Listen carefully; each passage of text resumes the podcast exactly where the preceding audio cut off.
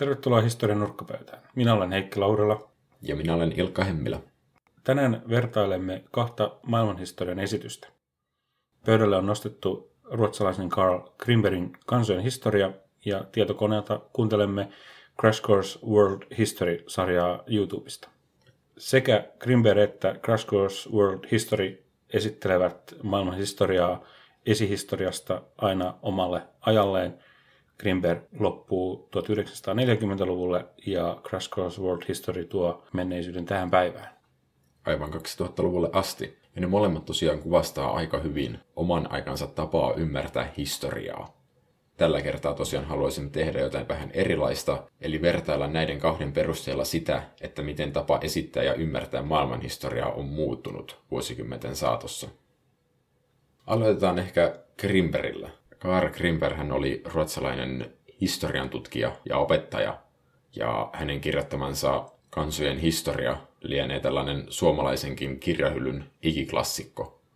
Se on ilmestynyt Ruotsissa aikoinaan 14 osasena ja Suomessa se on toimitettu joko 25-osasena tai 12-osasena. Ja se ilmestyi tosiaan vuosien 26-58 välillä. Pääkirjoittajana oli tämä Karl Grimberg, ja häntä avusti Ragnar Svanström, joka myös kirjoitti ja toimitti viimeiset teokset Grimbergin kuoleman jälkeen. Tänä päivänä Grimbergin löydät itsellesi lähimmän kierrätyskeskuksen kirjahyllystä. Crash Course World History sen sijaan ei löydy kirjahyllyistä, vaan internetistä YouTube-kanavalta. Sarjan taustalla on amerikkalainen kirjailija John Green ja hänen historian opettajansa lukioajoilta. Crash Coursein kanavalla on paljon muutakin sisältöä kuin tämä maailmanhistoriasarja. He ovat tehneet sarjat esimerkiksi Yhdysvaltain politiikasta ja taloustieteestä. Mutta keskitytään tässä lähetyksessä nyt pelkästään siihen historiasarjaan. Se on tuotettu kahdessa osassa. Eka osa kattaa 42 osaa. Se tosiaan tulee kronologisesti esihistoriasta 2000-luvulle asti. Ja siihen on tehty sitten myöhemmin 30 jaksoa lisää, jotka keskittyy erinäköisiin teemoihin, mitä on sitten pohjustettu matkan varrella. No niin, otetaanko me tähän väliin nyt pieni lukunäytä? Otetaan vaan. Mennään ensimmäisenä Karl Grimbergin maailmaan ja katsotaan pienen tekstinäytteen valossa, että miten hän esittää maailman historiaa. Menemme vuoteen 1789. Se oli sama vuosi, jolloin Ranskan suuri vallankumous puhkesi. Se oli myös se vuosi, jolloin Yhdysvaltojen valtiomuoto tuli voimaan ja siis Amerikan vallankumouksen tulokset lopullisesti vahvistettiin. Sinä vuonna myös valittiin Amerikan ensimmäinen presidentti. Vuonna 1781 oli Yorktownin taistelun jälkeen eräs Amerikan armeijan upseri kirjoittanut ylipäällikkö George Washingtonille, upseritoveriensa nimessä, niin myös väitti, ehdottaen ylipäällikölle, että tämä heti ensitilassa ottaisi maassa käsinsä korkeimman vallan, jopa julistautuisi sen kuninkaaksi, jos se hänestä tuntuisi sovelialta. Washington, joka saattoi antaa näytteitä hyvinkin ilmeikkäistä temperamentista, torjui ehdotuksen mitä suurinta suuttumusta tuntien. George Washington ei tuntenut vähintäkään halua itse tarttua vallan ohjiin, mutta hän tahtoi, kokonaan ajattelematta omaa asemaansa, että luotaisiin luja liittovalta, keskusjärjestö, joka pystyisi pitämään eri osavaltiot koossa ja ilmentämään niiden yhteistä voimaa. Huhtikuun 16. 1789 George Washington kirjoitti päiväkirjansa Kello kymmenen tienoissa sanoin hyvästi Mount Vernonille, yksityiselämälle ja kotoiselle onnelle. Mielessä raskaampi pelko ja levottomuus kuin pystyin sanoin ilmaisemaan.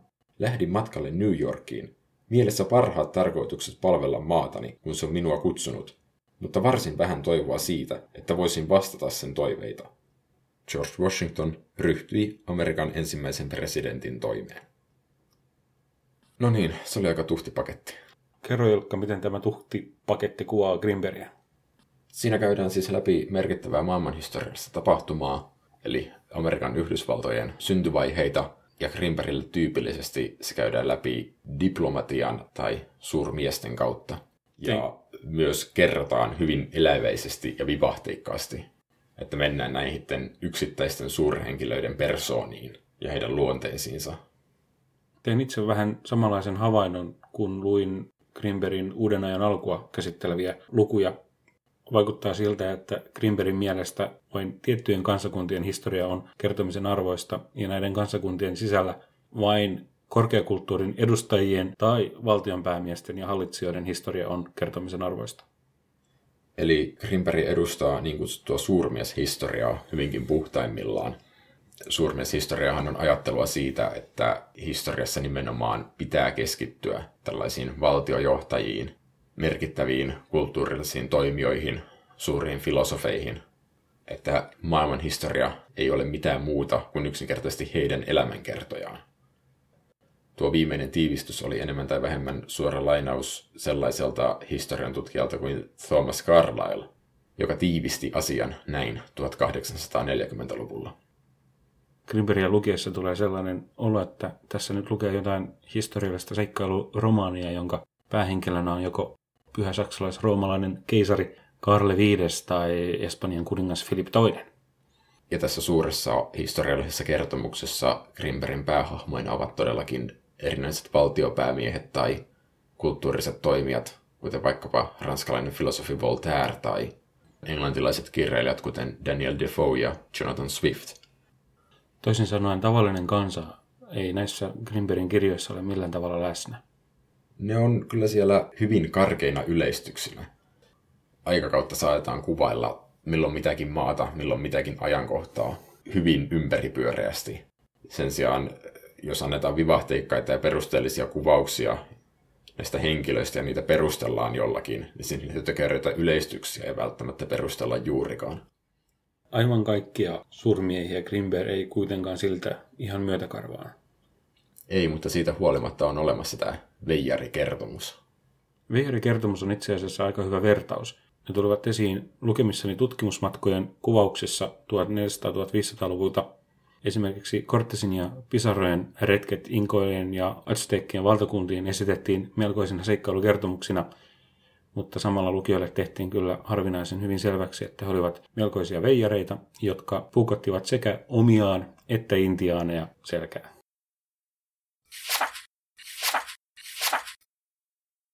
Jos tullaan Amerikan niin kutsuttuun löytämiseen, ainakin miten eurooppalaiset, Euroopan suuret valtiot sen löysivät uuden ajan alussa, niin ehkä voidaan hypätä tähän eurokeskeisyyteen. Eli, kehen, vaan. eli siihen, kehen Grimberg keskittyy itse. Mulle tuli semmoinen yleistys mieleen, että muu maailma on Grimbergillä esillä ainoastaan silloin, kun se esiintyy jossain suhteessa Eurooppaan. Ja nimenomaan Länsi-Eurooppaan. Joo, nimenomaan Länsi-Eurooppaan. Tuntuu siltä, että Grimberg keskittyy pääasiassa Espanjan, Ranskan, Saksan, Italian ja Iso-Britannian, Englannin historiaan mikä herätti siinä mielessä hämmennystä, koska odotin ruotsalaisen kirjoittajan nyt kirjoittavan jotain myös Ruotsin historiasta. Hän on paitsi ansioitunut sillä, että hän on tehnyt tällaisen moniosaisen maailmanhistoriasarjan, niin myös Ruotsin historiasta vastaavan moniosaisen sarjan. Se voi olla, että ne kaikki Ruotsin historiaa käsittelevät anekdootit ja tarinat löytyy sieltä. Mutta se ei ole vaan ilmeisesti kantautunut Suomeen asti samanlaisessa asemassa kuin mitä tämä on. Muistaakseni Jukka Kemppinen on blogissaan todennut, että kansojen historia on vielä edelleen ajantasainen, vaikkakin vanhentunut, mutta että se Ruotsin historia oli jo aika kuraa. Ehkä menemme Kemppisen mielipiteellä ja palaamme siihen Eurooppa-keskeisyyteen. Eli tosiaan hänelle maailmanhistoria on se narratiivi, joka lähtee jokilaaksoista Lähi-idässä ja siirtyy sieltä Egyptin ja Kreikan kautta Eurooppaan.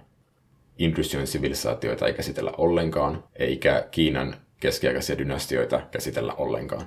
Ja Amerikan esihistoriasta ei tosiaan, tai Amerikan historiasta ei selviä käytännössä yhtään mitään ennen kuin eurooppalaiset sinne saapuvat sotajoukoin. Joo, ja senkin jälkeen kun eurooppalaiset saapuvat paikalle, niin Amerikan historia on itse asiassa aika katkonainen. Grimberg kuvailee ensiksi sen, miten espanjalaiset ottivat Amerikan mantereen ja Karibianmeren haltuun. Siellä on konkistadorit ja kolumbukset seuraavan kerran Amerikkaan palataan tosiaan 1700-luvulla, kun Yhdysvallat itsenäistyy. Amerikan mantereita vielä vähemmän kirjoissa taitaa olla itse asiassa Aasiaa tai Intiaa. Sielläkin Grimberg tosiaan kiinnostuu vasta, kun kolonialismi ja imperialismi lähtivät leviämään Euroopasta. Eli tämä on siis kansojen historiaa tosiaan Euroopasta 1900-luvun alkupuolelta Nyt jos huomioidaan se, että tämä kirja on kirjoitettu populaariksi historian kirjoitukseksi suurelle yleisölle, niin pitäisikö tästä sitten tehdä joku johtopäätös siitä, että ruotsalaista yleisöä ei tuossa 1900-luvun alkupuolella kauheasti kiinnostunut Euroopan ulkopuolinen elämä tai sen menneisyys. Vai pitäisikö tehdä se johtopäätelmä, että eurooppalaisia ylipäänsä? Niin se voi olla myös näin. Todennäköisemmin. Siinä kohtaa vielä eurooppalaiset ja Yhdysvallat aika hyvin dominoivat maailmaa, niin kansojen historia typistyy vahvasti heidän näkökulmansa. Historian tutkimushan on näkökulmien valitsemista. Grimbergia lukiessa on varmaan hyvä pitää mielessä, että hänen alkuperäisaineistonsa on varmaan ollut hyvin eurooppalainen ja tuolloin 1900-luvun alussa ei varmaan ollut yhtä paljon Euroopan ulkopuolisten alueiden historiaa edes saatavilla kuin esimerkiksi nyt on. Ja historia ehkä ymmärrettiin myös toisella tavalla, että se nimenomaan ymmärrettiin diplomaattisina kirjallisina lähteinä ensisijassa. Joten kun ruvetaan kirjoittamaan historiaa tämän ymmärryksen pohjalta, niin menneisyyden hahmottamisesta tulee aika rajoittunutta. Tässä hengessä voitaisiin oikeastaan ottaa seuraava ääninäyte. Otetaan vaan. Se tulee Crash Course World Historyn videolta The Rise of the West. I'd like to think that by understanding what has made the West more successful in certain ways, we can formulate policies that will lead to a general improvement, at least in those ways, around the world. But, but we've tried to provide here a series of perspectives on a historical question to emphasize the fact that all history has its perspective. It's common to use mathematical measures to analyze contemporary world problems and attempt to find solutions, and that's a good thing in many ways. But when it comes to history and politics, mathematical formulas also have their perspective. And we need to remember that each of those perspectives is necessarily biased to look at some things and not others. Whether it's Crash Course or your world history textbook, it's important to remember that bias is inherent to the experience of writing and telling the story of history. So when you see a number or a claim of success or failure, stop and ask yourself what sorts of information went into that number or into that conclusion. And just as important, what might have been ignored or missed? Eli siinä sarjan juontaja John Green tosiaan puhui tämän videosarjan yhdestä keskeisestä tavoitteesta. Eli siinä on paitsi se maailmanhistorian tapahtumat, niin myös se, että mistä näkökulmasta he sen kertovat. Sen jälkeen, kun Greenberg kirjoitti kirjat, niin historian tutkimuksessa on tapahtunut itse asiassa aika isoja muutoksia, jotka heijastuvat siinä, miten Crash Course World History esittää maailmanhistorian. Joo, ja yksi historian tutkimuksessa tapahtunut muutos on nimenomaan historian tutkijoiden itsetietoisuus. Jokainen historian tutkijapolvi on varmaan sitä mieltä, että he on objektiivisempia ja analyyttisempia kuin edeltäjänsä, antiikin Kreikassa historian kirjoittajat oli sitä mieltä, että heidän historia on parempaa kuin niitä edeltäneet suulliset kertomukset sankaritöistä. Sitten taas 1800-luvulla eräs tämmöinen saksalainen kuin Leopold von Ranke kehaisi omaa historiallista lähdekritiikkiä ja metodiaan. Ja nykyään arvostetaan sitä, jos tutkijat pystyy tuomaan esille sen, että miten heidän oma tausta saattaa vaikuttaa siihen, millaisia aiheita he haluavat käsitellä, miten he niitä käsittelee ja millaisia tuloksia he ehkä löytää. Yksi isoin Greenberg ja Crash Course World Historian ero on mun mielestä moninäkökulmaisuus. Greenbergille löytöretkistä muodostuu yksi yhtenäinen kertomus, hän esittää yhden tulkinnan. Siinä on Columbus, Vasco da Gama ja Magalhães ja muutama muu konkistadori kaupan päällä. Crash Course World Historiassa sen sijaan esitellään Columbus, Vasco da Gama ja kiinalainen amiraali Sheng He. John Green ei ota kantaa siihen, että kuka näistä tutkimusmatkailijoista oli paras tai merkittävin. Oikeastaan hän siirtää vastuun kuulijoille. Hän toteakin tutkimusmatkoja käsittelevän jakson lopussa, että kuulija saa nyt itse päättää, ketä tutkimusmatkailijaa hän arvostaa kaikkein eniten. Onko se sitten byrokraattinen ja ammattitaitoinen amiraali Kiinasta, portugalilaisen lyhytkestoisen imperiumin rakentaja da Gama vai Amerikan uudelleen lainausmerkeissä löytänyt Columbus? Eli että mitä historiassa loppupeleissä korostetaan. Kyllä. Ja historiassahan korostetaan moninäköisiä asioita. Esimerkiksi tuossa edellä keskustelun suurmieshistorian lisäksi tietenkin on vuosisatoja puhuttu siitä, että pitäisi ottaa huomioon myös se muu ympäröivä yhteiskunta. Pitäisi puhua kulttuurista ja sosiaalihistoriasta, taloudesta, tällaisista tekijöistä. Eli yksilöt ei niinkään olisi tärkeitä, vaan se ympäristö, jossa he syntyivät. Nostaisin tähän sosiaali- ja kulttuurihistorian rinnalle vielä itse asiassa kaikenlaiset ihmiskunnan verkottumista käsittelevät tutkimukset, kuten McNeilien, isä ja poika McNeilin verkottunut ihmiskuntateoksen. Ja tuossa 1960-luvun kohdalla niin sanotut uudet historiat marssii historian tutkimukseen.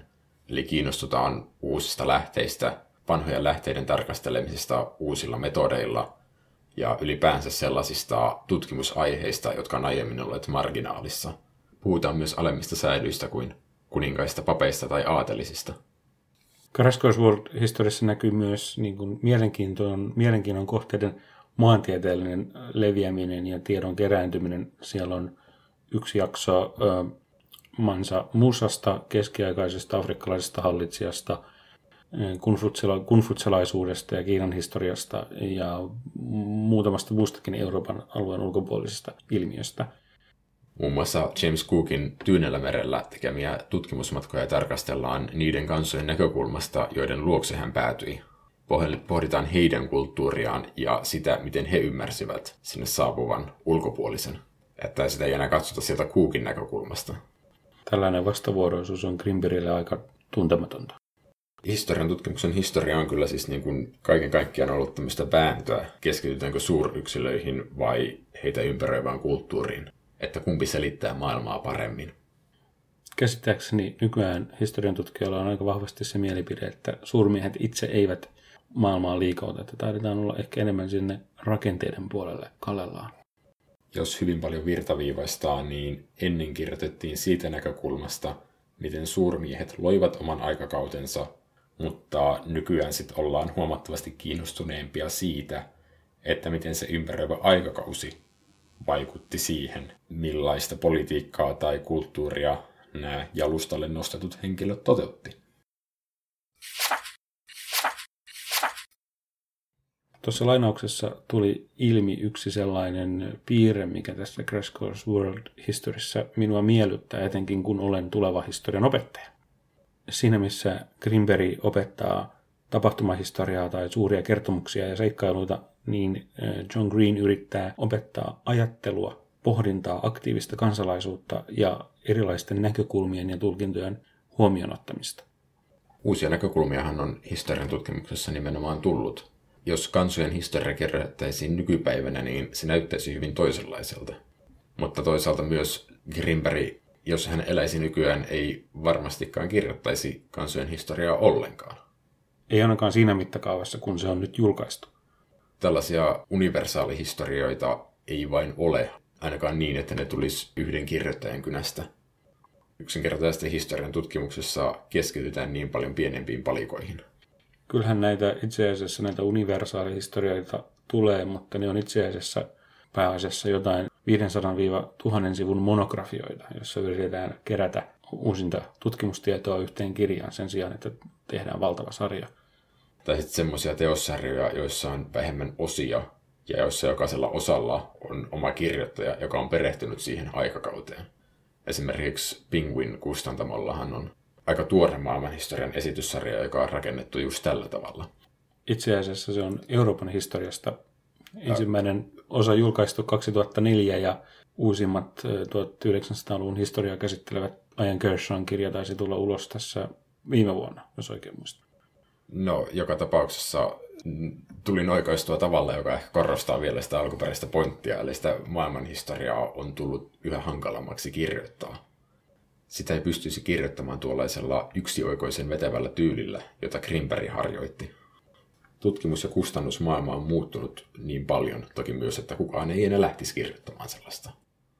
Toisaalta itse lähdin tässä pohtimaan sitä, että mihin me tämmöisiä isoja monografioita enää tarvitaan, kun eh, John Green ja Crash Course World History tuottavat meille ilmaisia, lyhyitä, tehokkaita, asiasisältöisiä videoita, mistä ne samat yleissisällöt tulevat kyllä selkeä.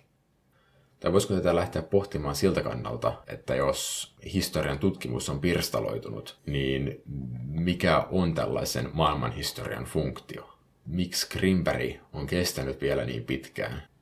Ehkä maailmanhistorian funktio on tehdä meille semmoinen yleiskuva siitä, mistä tässä maailmassa on oikeastaan kyse. Ehkä semmoisen pirstaloituneen yksityiskohtiin keskittyneen historian tutkimuksen ongelmana on juurikin se, että se on pirstaloitunutta ja se kokonaiskuvan hankkiminen on ehkä vähän hankalaa, jos lukee 300 väitöskirjaa, jotka käsittelee itse asiassa aika pieniä aiheita. Joo, eli tämmöinen yleishistoriateos ei ole turha. Ja mä en sanoisi, että Grimberi, vaikka sen näkökulmat on todella rajoittuneita, se on sikäli vanhentunut, niin periaatteessa se tapahtumahistoriallinen tieto, mitä hän käsittelee, ei ole muuttunut mihinkään. Ei, ja itse henkilökohtaisesti käytän Grimberia puhtaasti viihde- ja rentoutumistarkoituksiin. Se on niin hyvin kirjoitettu, että sitä lukee ihan mielellään vapaa-aikana historiallisena kertomakirjallisuutena. Voisi sanoa, että Grimberillä ja Crash Coursella on se yhdistävä tekijä, että niistä molemmista saa valtavan paljon yleissivistystä. Ja no, Crash Course on 10-15 minuuttisia videoita, Grimber on monisatasivuisia kirjoja. Eli Grimberillä on niitä detaljeja kuitenkin, vaikka ne on tiettyyn näkökulmaan rajoittuneita, niin niitä on silti paljon. Eli siellä on paljon yleissivistyksen kannalta opittavaa, jos länsimaiden historia kiinnostaa. Ajattelin muuten joskus tulevaisuudessa käyttää sekä Grimberia että Crash Course World Historia kouluopetuksessa. Sehän videosarjahan on käsittääkseni ihan laadittu sillä silmällä, että sitä voi käyttää luokkahuoneissa. Joo, ja kun siihen rinnalle nostaa tämmöisen vanhan Grimberin tekstinpätkän, niin siinä on hyvä lähteä oppilaiden kanssa vertailemaan äh, historian tutkimuksen luonnetta tai erilaisten argumenttien ja näky, näkökulmien äh, perusteluita. Ja vaikka Crash Course huomioi tällaisia niin kuin, tiettyjä puutteita, mitä Grimberillä on, kuten vaikka äh, John Green taitaa tehdä eurokeskeisyydestä aikamoisen juoksevan vitsin, mutta sitten tavallaan siinäkin ehkä jäädään niiden tiettyjen oivallusten varjoon. No mä itse havaitsin Crash World Historista sen, että se seuraa edelleen jossain määrin semmoista perinteistä länsimaisen historian kaarta kaksoisvirran maasta Egyptin kautta klassiseen antiikin Roomaan ja Kreikkaan, josta siirrytään uuden ajan alun kautta moderniin euro, mutta se sarjan vahvuus tulee siitä, että se lähtee tämän perinteisen tarinan ulkopuolelle. Se on siellä se runko edelleen, mutta sen lisäksi mennään katsomaan sen perinteisen tarinan ulkopuolelle, että mitä sen historiapuun muilla oksilla kasvaa. Ja se on varsin mukavaa, vaikka siinä joitain pahoja typistyksiä pitää tehdäkin. Eli siinä koetaan pitää yllä välillä melkoista keveyttä. Green on mie- omasta mielestäni ainakin sopiva rento persona, että se onnistuu, mutta sitten se välillä pitää tehdä substanssia hieman aliarvioiden. Eli esimerkiksi mongolit ovat sarjassa pitkään vain meemi, jonka väitetään rikkovan kaikki, kaikkien muiden tai noin sivilisaatioiden tai kansakuntien tai valtioiden kaavat. Mutta onneksi se varsinainen mongoleita käsittelevä jakso on varsin asiallinen ja se on myös hyvä esimerkki siitä, miten tota, moninäkökulmaisesti asioita voi käsitellä.